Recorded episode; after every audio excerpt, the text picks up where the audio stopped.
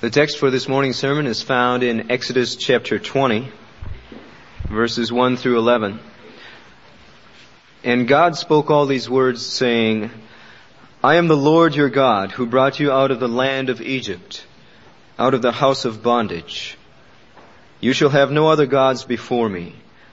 You shall not make for yourself a graven image, or any likeness of anything that is in heaven above, or that is in the earth beneath, or that is in the water under the earth.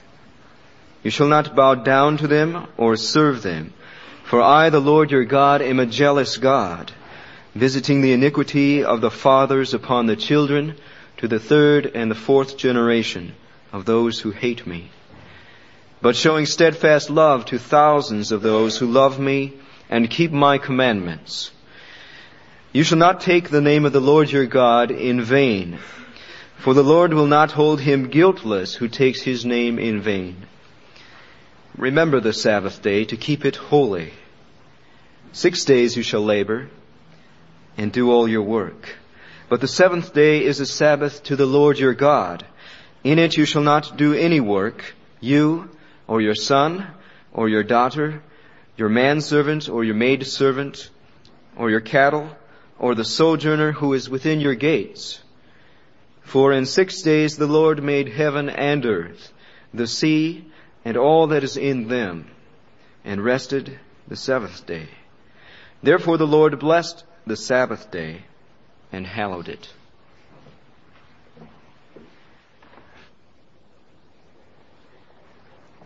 The institution of a Saturday night worship service raises the question of whether we're doing what's right in urging people to worship on Saturday night and not on Sunday morning in view of 2,000 years of church history in which the Christian church has appointed the first day of the week as its day of holy rest. And if it's right, it raises the additional question what those people who worship on Saturday night should be doing on Sunday morning.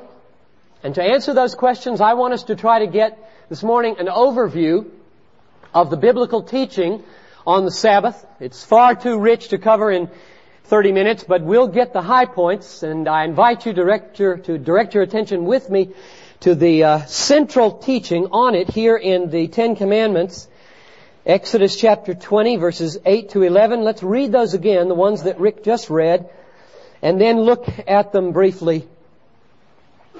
Remember, the Sabbath day to keep it holy. Six days you shall labor and do all your work. But the seventh day is a Sabbath to the Lord God. In it you shall not do any work. You, nor your son, or your daughter, or your manservant, or your maidservant, or your cattle, or the sojourner who is within your gates. For in six days the Lord made heaven and earth, the sea and all that is in them, and rested the seventh day. Therefore, the Lord blessed the Sabbath day and hallowed it. Now there are five things that I want to look at in that text with you. First, Israel is to remember the Sabbath day. The word Sabbath, Shabbat, in Hebrew means to rest, to cease. So remember the Sabbath day means don't forget to take the day of rest. Second, keep it holy. That means set it aside from the other ordinary days as special, holy, separate, sanctified. Specifically, verse 10 tells us the nature of the specialness of the day. It is to be to the Lord. See that? To the Lord or for the Lord. So set it aside and focus in on the Lord. Direct your attention to the Lord on that day. A day that gives more time, more concentration, steadier attention to the Lord than you have time to do on the days of normal secular employment, which is also necessary. Third, make it one day out of seven. Verse six. Six days you shall labor and do all your work, but the seventh day is a Sabbath to the Lord your God. Work six, rest one. Work six, rest one. That's the biblical pattern laid down in the Ten Commandments. It doesn't seem to be of the essence here, whether it happens to be Sunday or Saturday. The point is, work six, take a day off, work six, take a day off. Fourth, no fudging on the commandment by saying, well, I'm not going to work, but I'll put my servants to work. Or I'll put my donkey to work. I'll hitch my donkey up at the threshing floor and I will hang a carrot in front of his nose at 6 p.m. Friday night and kick him and let him do the work. I'm not working. And God says, no go. Shut down. Don't put your animals to work. Don't put your foreigners to work. Don't hire Jews to get your work done on Sunday. Would be a good application today. Point number five, what's the basis of all this? Where is all this coming from? Is this sort of this is an arbitrary invention of God at Sinai? Or is it rooted in something deeper? And the answer is given in verse 11. For, here's the reason for all this, for in six days the Lord made heaven and earth and the sea and all that is in them and rested on the seventh day, and therefore the Lord blessed the Sabbath day and hallowed it. If you want to, turn back with me to Genesis chapter 2. This is the source of what Moses just said here, or quoted God as saying. He's simply taking over from the creation story in chapter 2, verses 2 and 3 of Genesis, a fact that gives the, the most fundamental basis of the Sabbath command, namely that God rested. Let's read that in Genesis 2 2. And on the seventh day, God finished his work which he had done, and he rested on the seventh day from all his work which he had done. And so God blessed the seventh day and hallowed it, because on it God rested from all his work which he had done in creation. Now notice that in Genesis 2 3 and Exodus 2011, it says that God did two things to the Sabbath day. He blessed it and He hallowed it. Now what do, what do those mean? What does it mean, first of all, to bless a day? When God blesses a day, what does He do to it? Well, if He, if He blesses a man, the man becomes uh, prosperous, gets along well, is rich with blessing. If He blesses a land, the land is rich with blessing. He blesses a field, it grows. There's blessing in the field. And if He blesses a day, the day is rich with blessing. It's just shot through with blessing on this day. I think that's what it means to bless when God blesses the day. And then it says He hallows the day. What does that mean? It's the same word as sanctify. Means to set aside, to give attention to what is holy. And I think He would mean basically to give attention to himself as the holy God and his holy work. Now let's put the two side by side. What, how, what do they have to do with each other? What, what does blessing and hallowedness have to do with each other? And, and the way I see them working is that in the blessing there is the hallowing, and in the hallowing there is the blessing, so that if you undertake to seek blessing the way God has appointed us to seek it on the Lord's day, then you wind up hallowing Him. What better way to show that God is your treasure and is holy and valuable than to go hard after blessing from Him? If you did the opposite and said, well, I gotta work seven days a week because what I really need is that extra money or that extra advancement in the company, then you wouldn't be saying as clearly as if you devoted the day to God that God is your treasure. God is your value. God is your blessing. So you hallow God by pursuing blessing from Him. Or you turn it around and say, what I want to do is hallow this day. So I'm going to direct my attention to God. I'm going to focus on God. I'm going to devote myself to those things that enlarge my view of God. And the result? Blessing. All your way. Because if you give yourself over to God, That's the greatest blessing you could possibly get. So whichever way you go at it, it's all one piece here. If you pursue blessing in God, you hallow Him. If you aim to hallow Him, you get blessing from Him. And it turns out that the day is a great and wonderful gift to the people of God. The reason given in Genesis 2 3 and in Exodus 20:11 for why God did those two things, blessed it and hallowed it, was that He rested on that day. Hmm, you see that in 2 3 of Genesis? God blessed the seventh day and hallowed it because, so here's your foundation, here's your ground. Because on it, God rested from all His work, which He had done in creation. Now, what does that mean? The omnipotent, untiring, never sleeping, never wearying God rests. What does that mean? Well, at least I think it means something like this. God stands back, He's done now. He's done with creation. He just stands back and looks at it, says, This is good. This is real good. Very good. I like this. I am a good creator. This is marvelous work. Praise me. I think that's what God did on the first Sabbath day. He just, he just commemorated His work. He stood back in awe at what He could produce. And then He said, Come on, join me. This is for you. Come on, stand back with me and just look at what I can do. Celebrate me on the Sabbath day. Celebrate my work, not your work. Stop working for a day. And thus acknowledge that what I can do for you in creation and in redemption is so much greater than what you can do if you were to add on another 24 hours to your job. Join me in my celebration of my sovereign, creative, and redeeming power.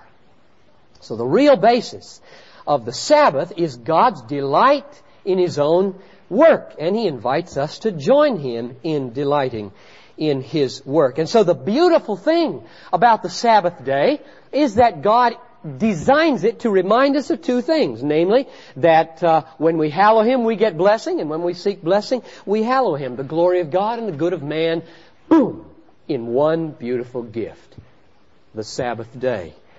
The Sabbath is God's way of saying every week, you must learn to live by resting in my love, not your labor. Or it's God's way of uh, showing how magisterial He is by giving all His servants a day off. He insists that we take a day off. And the tragic thing in the Christian church, however it came about, is that so many Christians only think of the Sabbath day as what you can't do to be happy. You can't do this, I can't do that, I can't do that. Bad day, bad day. Surely the original intention of the Sabbath was good news. Surely is not bad news to give your servants a day off. Turn with me to Isaiah chapter 58. If you want to follow me in the reading of this beautiful text about the Sabbath, it's a text that if you were to read it quickly and you only had eyes for burden, you wouldn't like the text. Bad news in this text. But if you read it slowly and have eyes for good news, you'll see something wonderful in this text. Isaiah 58:13. God says to Israel, if you turn back your foot from the Sabbath from doing your own pleasure on my day. Now if you stop right there, which most people would do, is say, ah, see, he doesn't want us to have any fun on the Lord's day. Let's try it again and not read like that. If you turn back your foot from the Sabbath, from doing your own pleasure on my day and call the Sabbath day a what? A delight and the holy day of the Lord honorable. If you honor it, not going your own ways or seeking your own pleasure or talking idly, then you shall take delight in the Lord. and I will make you ride upon the heights of the earth. Now, what's the point of the Sabbath day? Joy! And no second rate, cut rate joys that you get from TV or hobbies or sports. None of which is evil, but all of which are second rate compared to delighting in the Almighty. The Sabbath is given to people so that they will have an occasion to take delight in what is most fulfilling, most rewarding, most enjoyable. Suppose you lived back in Moses' day and you worked seven days a week, dawn to dusk just to eke out a living, and you barely made it on seven days a week.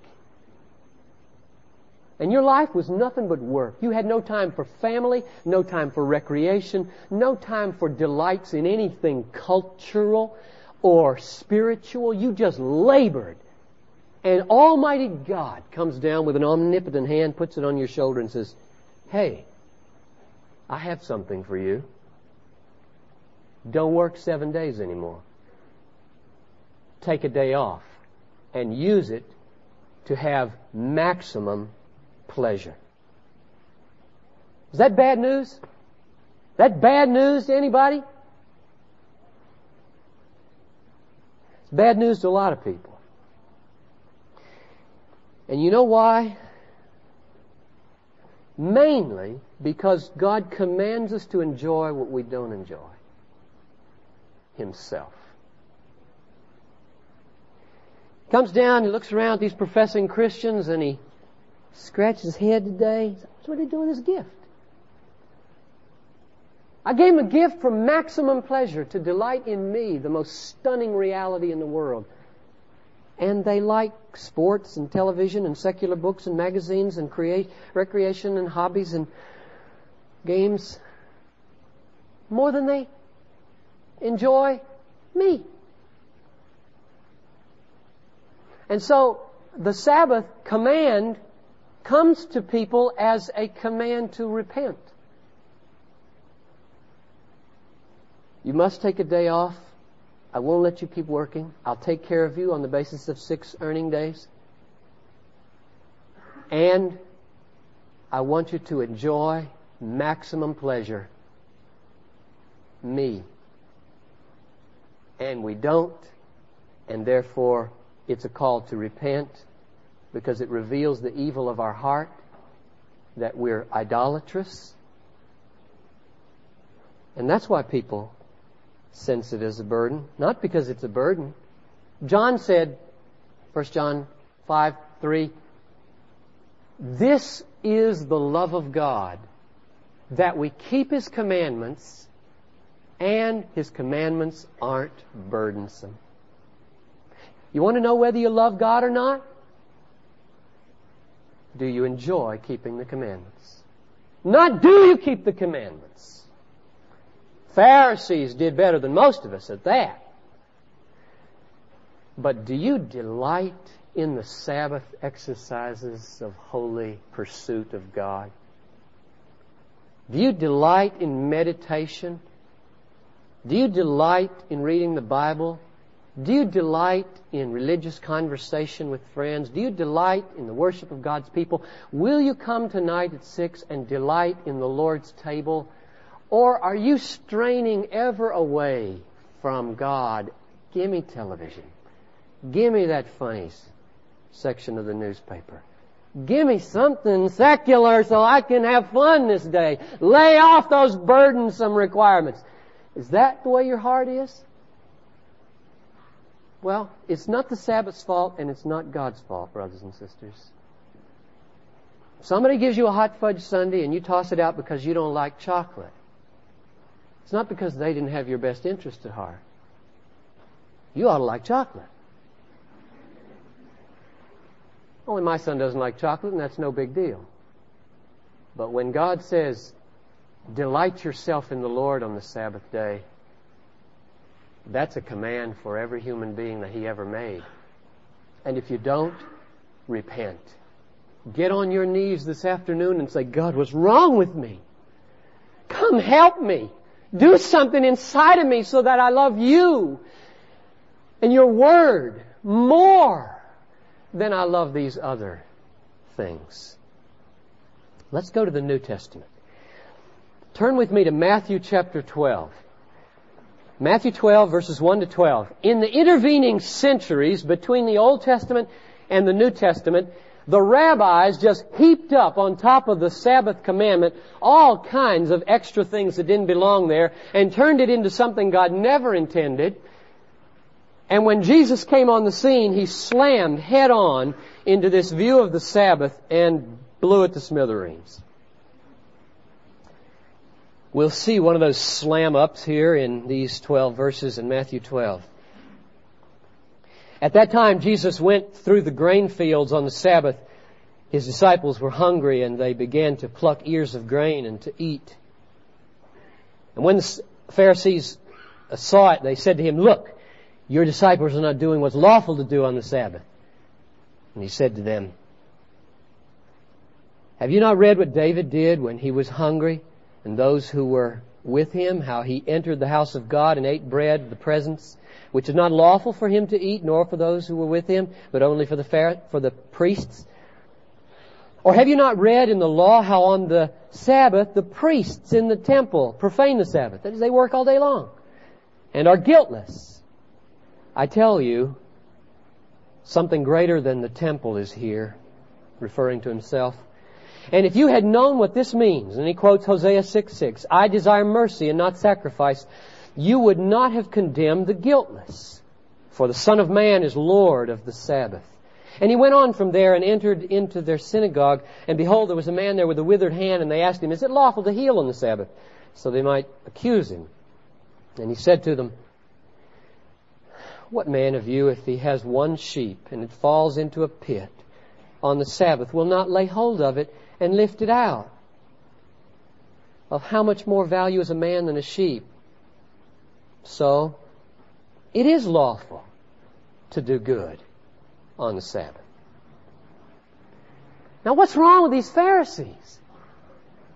Why couldn't the Pharisees, these experts in the Old Testament, why couldn't these Pharisees read and see David's eating the showbread and see the text that prescribes work for the priests in the temple with impunity and draw the conclusions Jesus did that all these little nitpicking rules that they had surrounded the Sabbath with, with were wrong. Why couldn't they do that? How come only Jesus did that? And Jesus tells us right here why they couldn't do that. In verse 7. They couldn't do it because they didn't have a heart to understand Hosea 6 6, where God says, I desire mercy and not sacrifice. What does that mean? Can you handle that? It's a good test. What does that mean? What's that got to do with the Sabbath? I think what that text means is the whole law is fulfilled in this one word. You shall love your neighbor as yourself. The whole law, Sabbath included, means one thing. Love. All the sacrifices were created. All the moral laws were created. All the sacrificial ceremonies were created. Feasts were created for one purpose. To teach people to be merciful. To teach them to depend on God's mercy and be merciful to each other. The Pharisees weren't that kind of people. They did not have a heart to be merciful. They didn't have a heart to love. Jesus said in Mark 2.27, the Sabbath was made for man, not man for the Sabbath. In other words, the Sabbath is for you. It's for you and you and you and you. It's for you, not against you. It is an act of mercy and love coming from God. Well, you can't understand the Sabbath then if you don't have a heart for love. If you don't have a heart for mercy. If all you can think of is legalism, you gotta do this in order to get God's favor. He's against us. He's out there to get you. You look at the Sabbath and say, yeah, see, right there. You gotta do this or you get you. You're blind. You're blind as a bat. The Pharisees were blind to the meaning of the Sabbath because they had no heart of love. They didn't depend on God's grace, and therefore they couldn't even think in terms of living by grace and extending it to other people. And so when they saw the Sabbath, all they could do was twist it into a ladder to climb to heaven. along with all the other legalistic creations of their mind. Jesus did not come to abolish the Sabbath. He came to dig it out from under the mountain of sediment that the rabbis had heaped up on top of it and to give it back to us as a free gift. You don't have to work for me. You don't have to work for me. I want you to rest symbolically of heaven one day a week and thus signify your reliance upon me, that I work for you, and that I'm your treasure. Keep it holy to me. You'll get more joy in life than you ever dreamed. I will make you ride upon the high places of the earth if you give me one in seven to signify that you depend on my labor, not your labor. He gave it back to us as a gift. And then you move on into the rest of the New Testament, and you find that uh, there are no commandments to keep the Sabbath. There are no commandments to switch to Sunday. They're just little hints here and there. It's as though God wanted to communicate it's important. Just read the Old Testament and what I said there. But it's not the kind of thing to put at the center of all of life and get real nitpicky about. So he hinted at the change from Saturday to Sunday, and there are two texts which hint very clearly at it. One is Acts 20 verse 7. In Acts 20 verse 7, Luke writes the story and just sort of incidentally points out that a group of Christians was uh, meeting for worship on the first day of the week, a Sunday, like we are today. It says in Acts 27, on the first day of the week, when we were gathered together to break bread, Paul talked with them, intending to depart on the morrow, and he prolonged his speech until midnight. Evidently, it was an evening service on Sunday. Now, if you pressed me, I couldn't prove it was a worship service. But breaking of bread is a sort of technical phrase for the Lord's Supper. You can read it in several places in the book of Acts. So it looks as though the church was gathering on the first day of the week already. And the other text is 1 Corinthians 16 verse 2 where Paul is writing to the church at Corinth, trying to prepare them to have money ready to give to him to take to the poor saints in Jerusalem. And here's the way he gives them instruction to do it. In 1 Corinthians 16:2, he says, "On the first day of the week, that's Sunday, on the first day of the week, each of you is to put something aside and store it up as he may prosper, so that contributions need not be made when I come." Now, I couldn't prove that was a Sunday service, or that that proves that they were worshiping on Sunday, but it, it hints that Sunday, this first day of the week, seemed to have taken on a special function in the church so that now they are uh, laying aside their money to be used for spiritual services on that day rather than another day. Well, behind that, the real reason for why the church, whether soon or later, started to worship on Sunday was because the Lord of the Sabbath rose from the dead on Sunday. I think they thought like this. The first creation came to a glorious climax and was celebrated as finished and complete on the seventh day. The second new creation of redemption in Christ comes to a glorious climax and is finished when the Lord of the Sabbath breaks out of the tomb and is raised from the dead on Sunday morning. And so the church shifted in its celebration both of creation 1 and creation 2 by worshiping on the Lord's Day, as it's called in Revelation 1, the Lord's Day, Sunday. Which leaves us now with a closing question. What should we say about Saturday night and our keeping of Sunday? My conclusion is that in view of the immense importance given to a Sabbath day, a rest day, one in seven, in the Old Testament, and the way Jesus picked it up and purified it, and the way the early church seemed to have shifted it over to Sunday rather than rejecting it, we better not abolish it. We better not say it's unimportant. We better keep it. Well, what about Saturday night? Well, three suggestions. How to view worshiping on Saturday night instead of Sunday morning one, if you were to come on Saturday night and worship 7:15, you could view the Sunday Sabbath as extending five hours into Saturday. That is, you say, I have a 29 hour Sabbath instead of a 24 hour Sabbath, and I just give five extra hours to the Lord on Saturday night. Or, secondly, you could say, I'm a Jew. I'm going to play Jew. And Jews start their days at 6 p.m. the day before. And so we're really worshiping on the first day of the week on Saturday night at 7.15 if you think you're Jewish.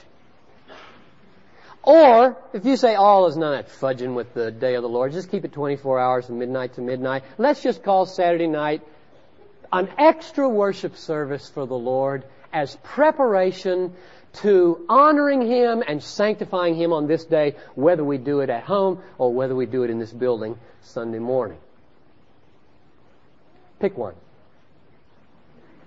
Where do I get the right to play fast and loose with the hours of the Sabbath like that?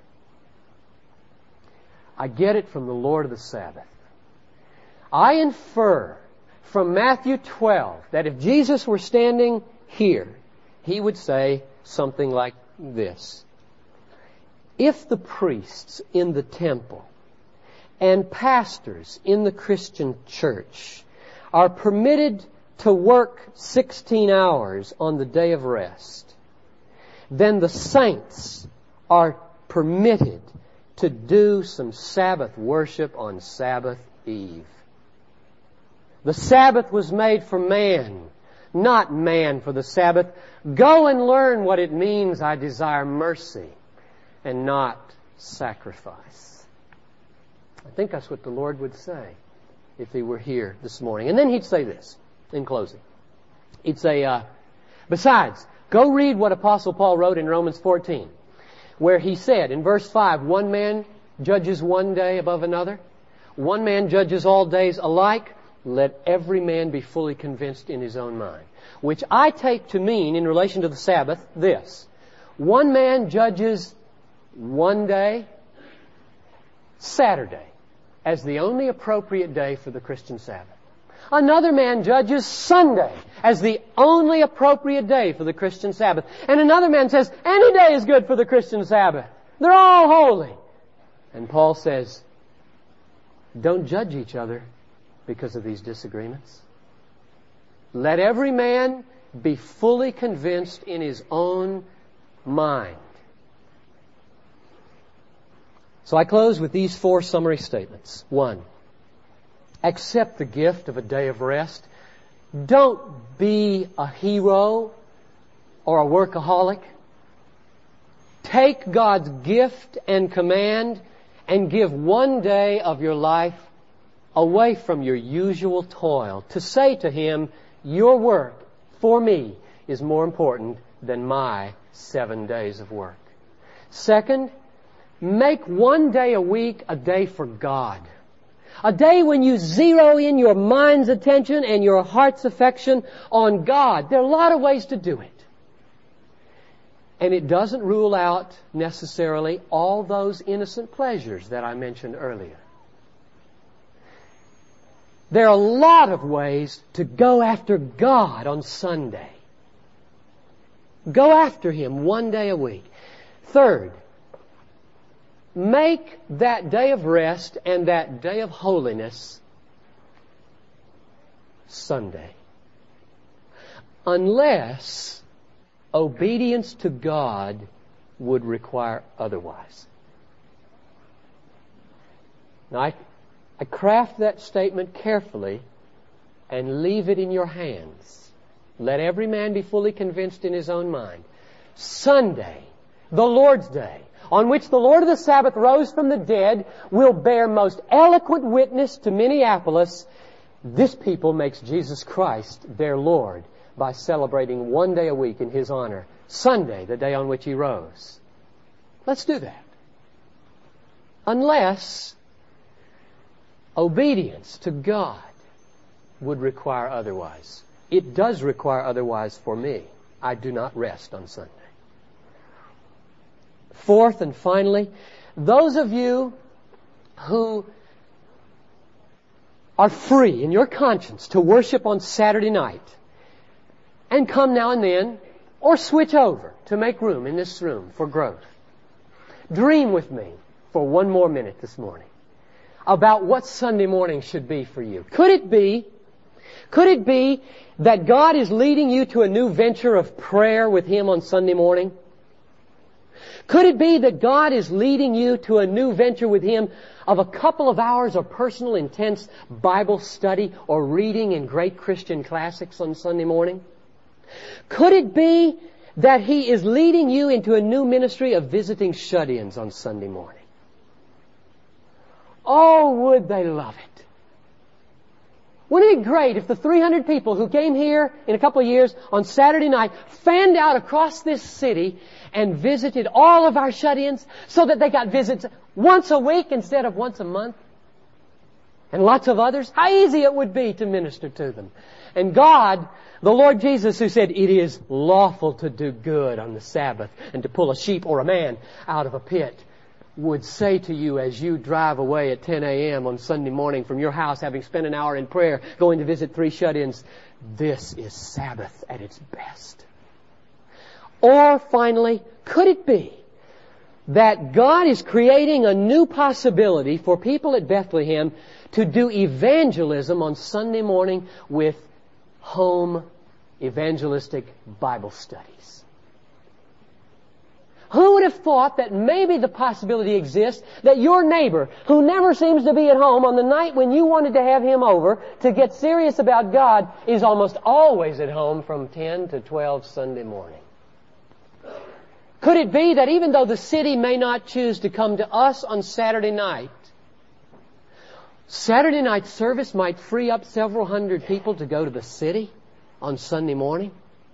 Sunday school classes of an evangelistic nature meeting in homes on Sunday morning because they've worshiped Saturday night, inviting in unbelieving neighbors and saying, this is a great time to get together to talk about the Savior, isn't it? Come on, we'll just open field.